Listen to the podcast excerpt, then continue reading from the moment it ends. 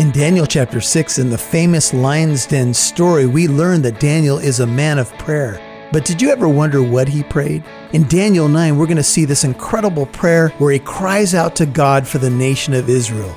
You know, as I look at our nation, I know if you're like me, we are praying for our nation, praying for revival, praying that the Lord would be at the center of what we do and how we live. Well, we're going to see Daniel's prayer and see what we can learn about our own prayer lives today on Walk in Truth. You're listening to the teachings of Pastor Michael Lance. It's our goal to build up believers and reach out with God's truth to all people. Now, here's Pastor Michael. Psalm 81. God is speaking here through the psalmist, and he's addressing his people, Israel. And these are the words that he shares. It goes this way Psalm 81, verse 13 says, Oh, that my people would listen to me. Psalm 81:13, that Israel would walk in my ways. I would quickly subdue their enemies and turn my hand against their adversaries. Those who hate the Lord would, would even pretend or would pretend obedience to him, and their time of punishment would be forever. But I would feed you, Israel, with the finest of the wheat, with honey from the rock.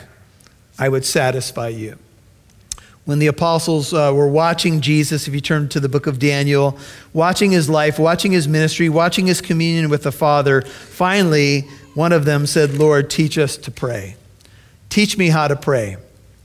Teaching me how to pray means more than teach me how to say the right words to have the right posture. Teach me how to pray also means teach me how to listen. Teach me how to listen.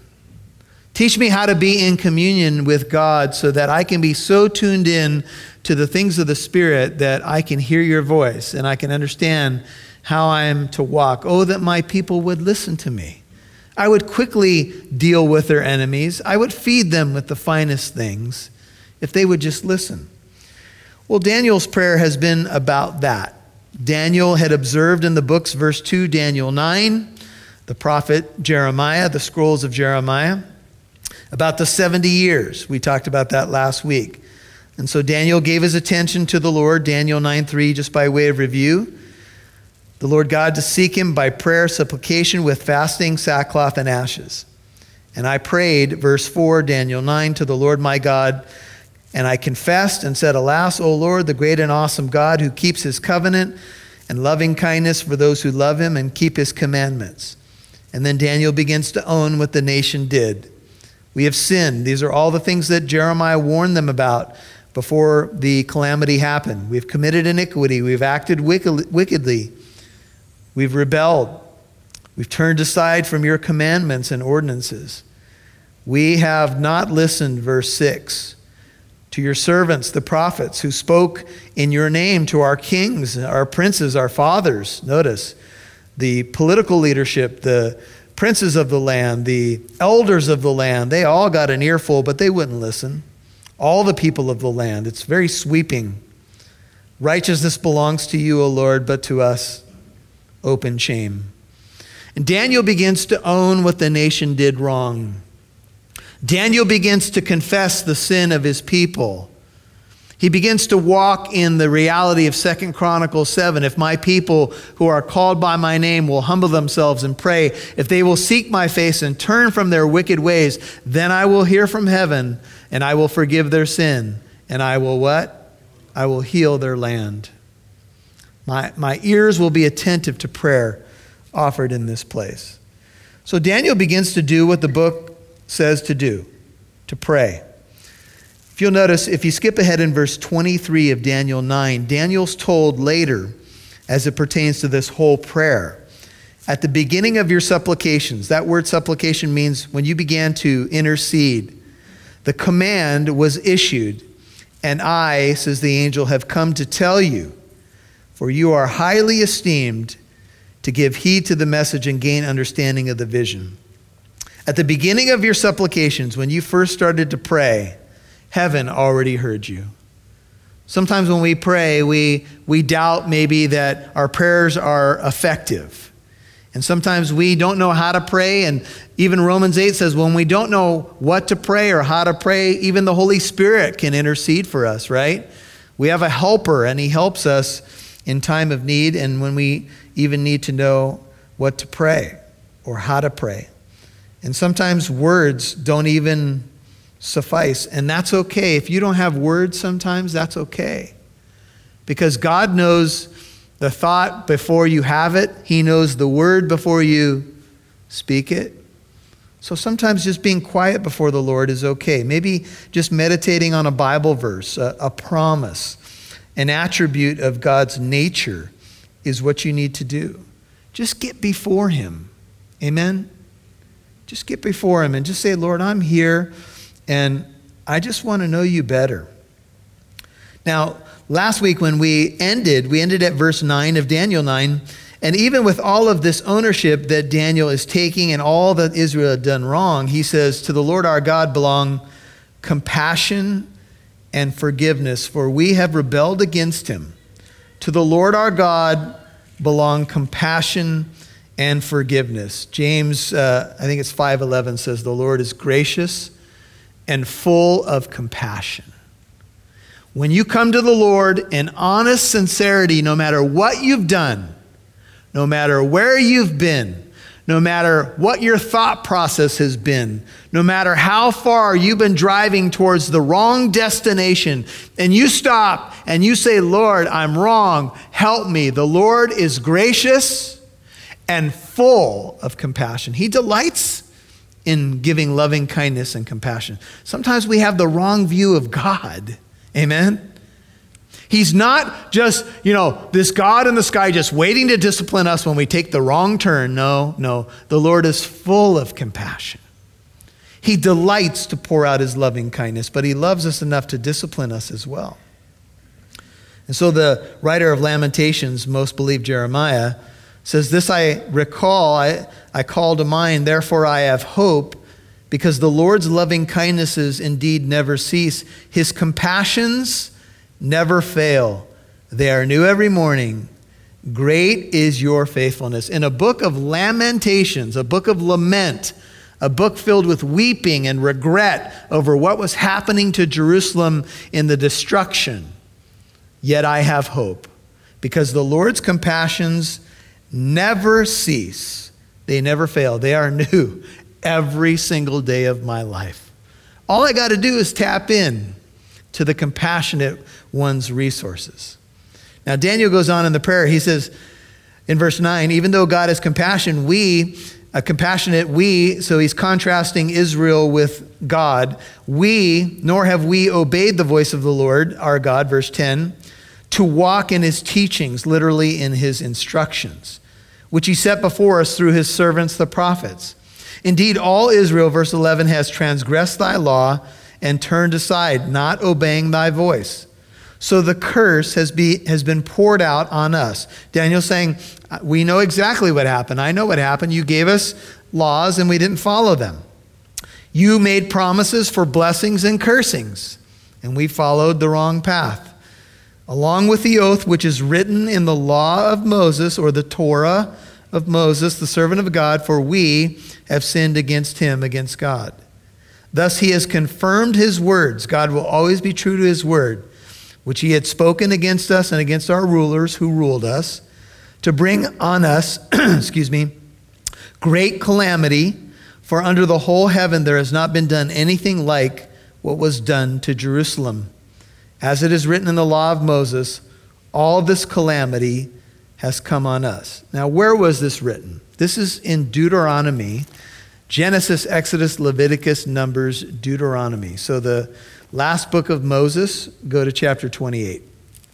Deuteronomy 28. So the nation, uh, young in its uh, life still, in terms of coming out of uh, Egypt and so forth, got some warnings from God, blessings and cursings, if you will. And this is uh, Deuteronomy 28. We're going to pick it up at verse 36. The Lord Deuteronomy 28 36 will bring you and your king, whom you shall set over you. So this is a prophecy to a nation which neither you nor your fathers have known. And there you shall serve other gods, wood and stone. Go down to verse 41. You shall have sons and daughters, but they shall not be yours, for they shall go into captivity.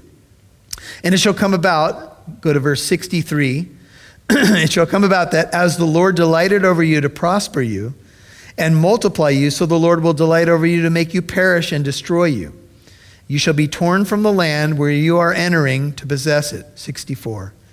Moreover, the Lord will scatter you among all peoples, from one end of the earth to the other end of the earth, and there you shall serve other gods, wood and stone, which you or your fathers have not known.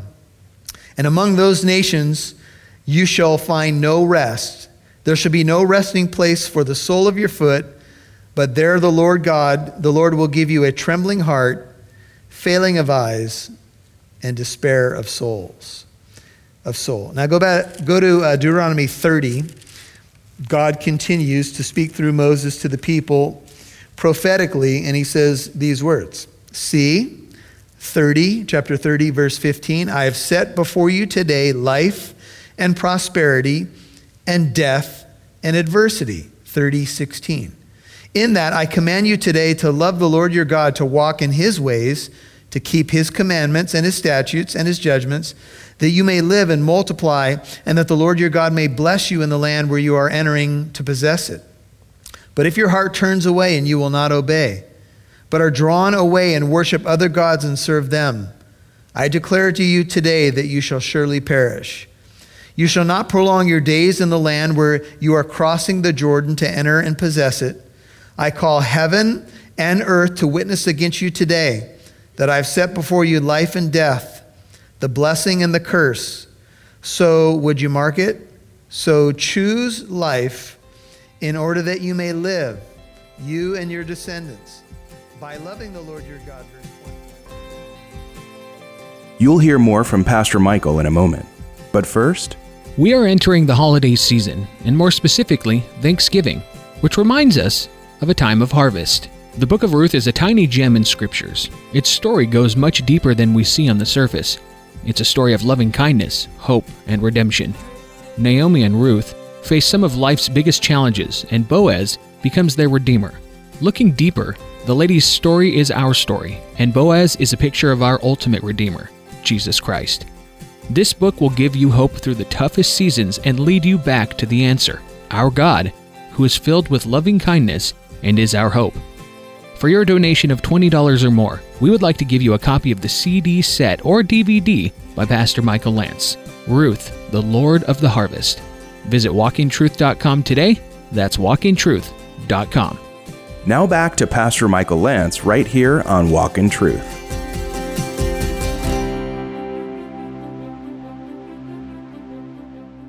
And among those nations you shall find no rest there shall be no resting place for the sole of your foot, but there the Lord God, the Lord will give you a trembling heart, failing of eyes, and despair of souls. Of soul. Now go back, go to uh, Deuteronomy 30. God continues to speak through Moses to the people prophetically, and he says these words See, 30, chapter 30, verse 15, I have set before you today life and prosperity and death and adversity. 3016. In that I command you today to love the Lord your God, to walk in his ways, to keep his commandments and his statutes and his judgments, that you may live and multiply, and that the Lord your God may bless you in the land where you are entering to possess it. But if your heart turns away and you will not obey, but are drawn away and worship other gods and serve them, I declare to you today that you shall surely perish. You shall not prolong your days in the land where you are crossing the Jordan to enter and possess it. I call heaven and earth to witness against you today that I've set before you life and death, the blessing and the curse. So, would you mark it? So, choose life in order that you may live, you and your descendants, by loving the Lord your God, verse 20, by obeying his voice, by holding fast to him for this is your life and the length of your days, that you may live in the land which the Lord swore to your fathers, to Abraham, to Isaac, and to Jacob, to give to them. The Lord made it very clear at the end of Moses' life, long before the setting of the book of Daniel. We're talking, what, a thousand years before the book of Daniel? About 1500 BC, somewhere in there? That Israel had a choice to make, and their life would be determined by their choices. Back to the book of Daniel. But here they are in Babylonian captivity, in a foreign land, with foreign gods of wood and stone uh, in a place that they didn't want to be. Why? All because they didn't choose life. They didn't choose to Lord, love the Lord their God with all their heart, soul, mind, and strength. They didn't choose to teach their families to walk in the ways of the Lord. And Israel, of course, paid the price. And of course, the principle is true today. We are saved by grace, but we still get to choose what our life is going to be like. Amen? we still make choices as to whether we're going to walk in the spirit or walk in the flesh. And then we get to live with the blessing that follows with the walking in the ways of the Lord or the not, the not so blessing if we don't. And so back in Daniel 9, verse 13, middle of the verse says, Yet we have not sought the favor of the Lord our God by turning from our iniquity and giving attention to thy truth. Have you noticed that when you're off track as a Christian, you don't want to hear it? Because if you end up going to church or you turn on Christian radio, you got to hear the truth. And when you're not walking the way you're supposed to, the truth is like fingernails on a chalkboard.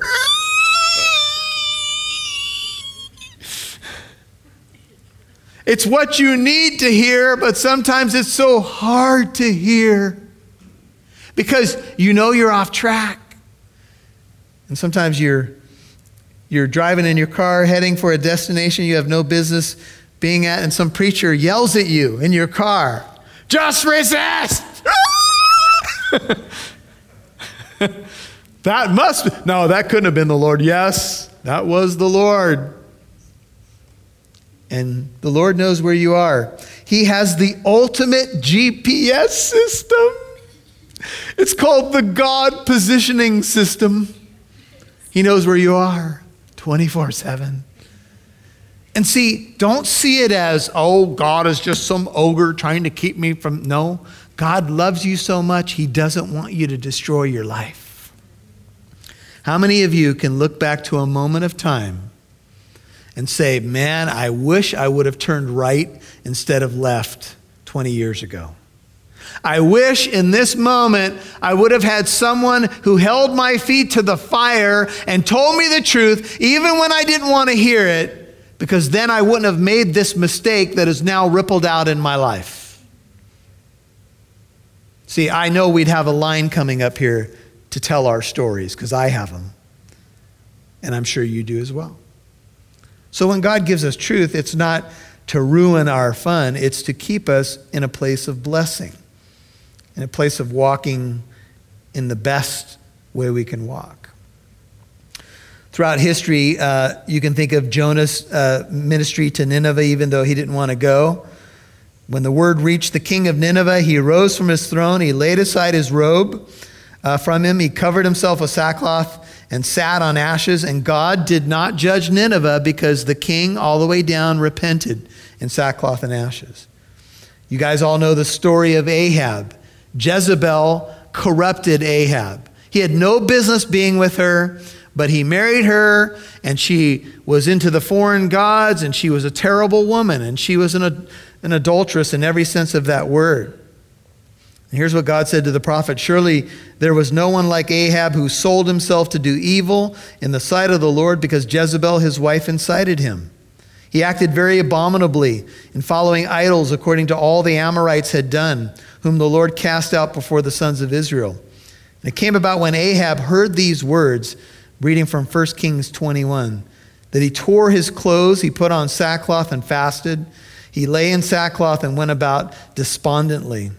The word of the Lord came to Elijah the Tishbite, saying, Do you see how Ahab has humbled himself before me?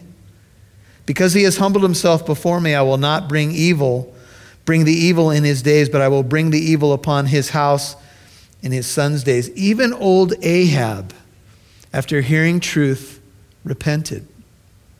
God can reach anybody, anytime, anywhere.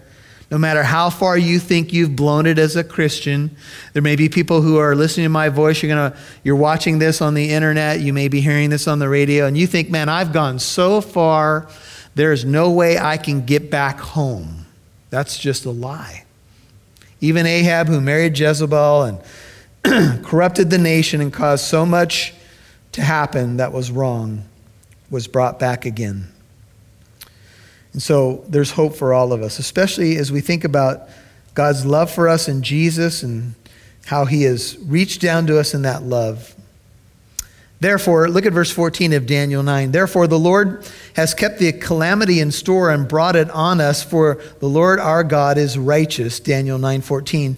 With respect to all his deeds which he has done, but we have not obeyed his voice. And now, O Lord our God, who has brought thy people out of the land of Egypt with a mighty hand, Daniel continues, this is his prayer, and has made a name for thyself as it is to this day, we have sinned. We have been wicked. O Lord, in accord with all thy righteous acts, let now thine anger and thy wrath turn away from the city, thy city Jerusalem Turn away thy wrath, O Lord. That's what Moses said when two times he interceded for the nation of Israel.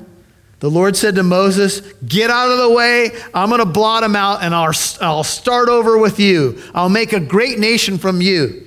Now, if you were Moses, would you be thinking, man, yeah, they have been whining all this time in the desert? They're a bunch of whiners. Yeah, start over, Lord. That's a good idea. I mean, sometimes we're tempted, right? We get frustrated with people. We look at the world and we get frustrated. We get frustrated with other Christians. But Moses, in that moment, when the Lord said, just, just stand back, I'm going to blot him out, I'm going to start over with you, what did Moses do? Moses said, Lord, Oh Lord, no. Lord, blot me out of your book, but save your people. Now, God knew what Moses was going to do. The Bible says Moses was the most humble man that was on the face of the earth at that time. And Moses said, Lord, then take my name out of your book. But I don't want your name dishonored because the peoples round about will say, He led them out of the land of Egypt only to destroy them in the wilderness. And I care too much about the glory of your name. So blot me out that your name might be preserved. When you start praying like that, look out. Look out when your prayers start becoming about the glory of God. Watch out when your prayers start becoming about the glory of His name and not your, just your, your little world here. And I'm speaking to myself when I say this. And of course, the Lord heard Moses' prayer and he did not blot them out. In Romans 9, Paul says, I tell you the truth, I'm not lying. The Spirit bears witness that I have continual, unceasing grief in my heart for my kinsmen according to the flesh, for Israel. I could wish that I would be a curse from God for the sake of my brethren, Israel. See, Paul's prayer in Romans 9 1 through 3 is really the same type of prayer that Moses prayed in the book of Exodus. See, this is the heart of God. See, this is the heart of an intercessor when an intercessor begins to even own things that they didn't do for the sake of the glory of the name of God. And that's what Daniel's doing here. We have no record of Daniel sinning. We, we see him you know, being faithful. We know he was a sinner, but we have no record of some egregious sin that he committed. And yet Daniel keeps saying, We have done this. We have been, look at 15. We have sinned. End of 15. We have been wicked. O Lord. 16. In accordance with all thy righteous acts, let now thine anger, thy wrath turn away from the city of Jerusalem, thy holy mountain, Zion. For because of our sins and the iniquities of our fathers, Jerusalem and thy people have become a reproach to all those around us. Hey, listening family, this is Pastor Michael. I wanted to take a minute here to wish you and your family a very happy Thanksgiving. You know, Thanksgiving is really a part of who we are as Christians. In everything, we are to give thanks, for this is the will of God for us in Christ Jesus. But as a Christian, thanksgiving comes pretty naturally because we are so thankful for the ultimate gift, the ultimate thing that we celebrate, the ultimate one that we give thanks to is the Lord Jesus Christ. And I wanted to tell you, just from my heart to yours, from my family to yours, that I'm very grateful that you've become our listening family. I'm very grateful for the partnership that we share in getting out the gospel. I'm grateful that we get to spend time together every day, some of us. And for most of us, we've never met before and we may not meet until we're in heaven. But I'm very grateful for you. I'm grateful for your prayers. I'm grateful for your partnership. And I'm just grateful that we have such a loving and good and kind God. And so thank you so much from the bottom of my heart. Happy Thanksgiving to you and yours from Walk in Truth. Love you all. Thanks for listening to Walk in Truth, encouraging you to reach out with God's truth to all people.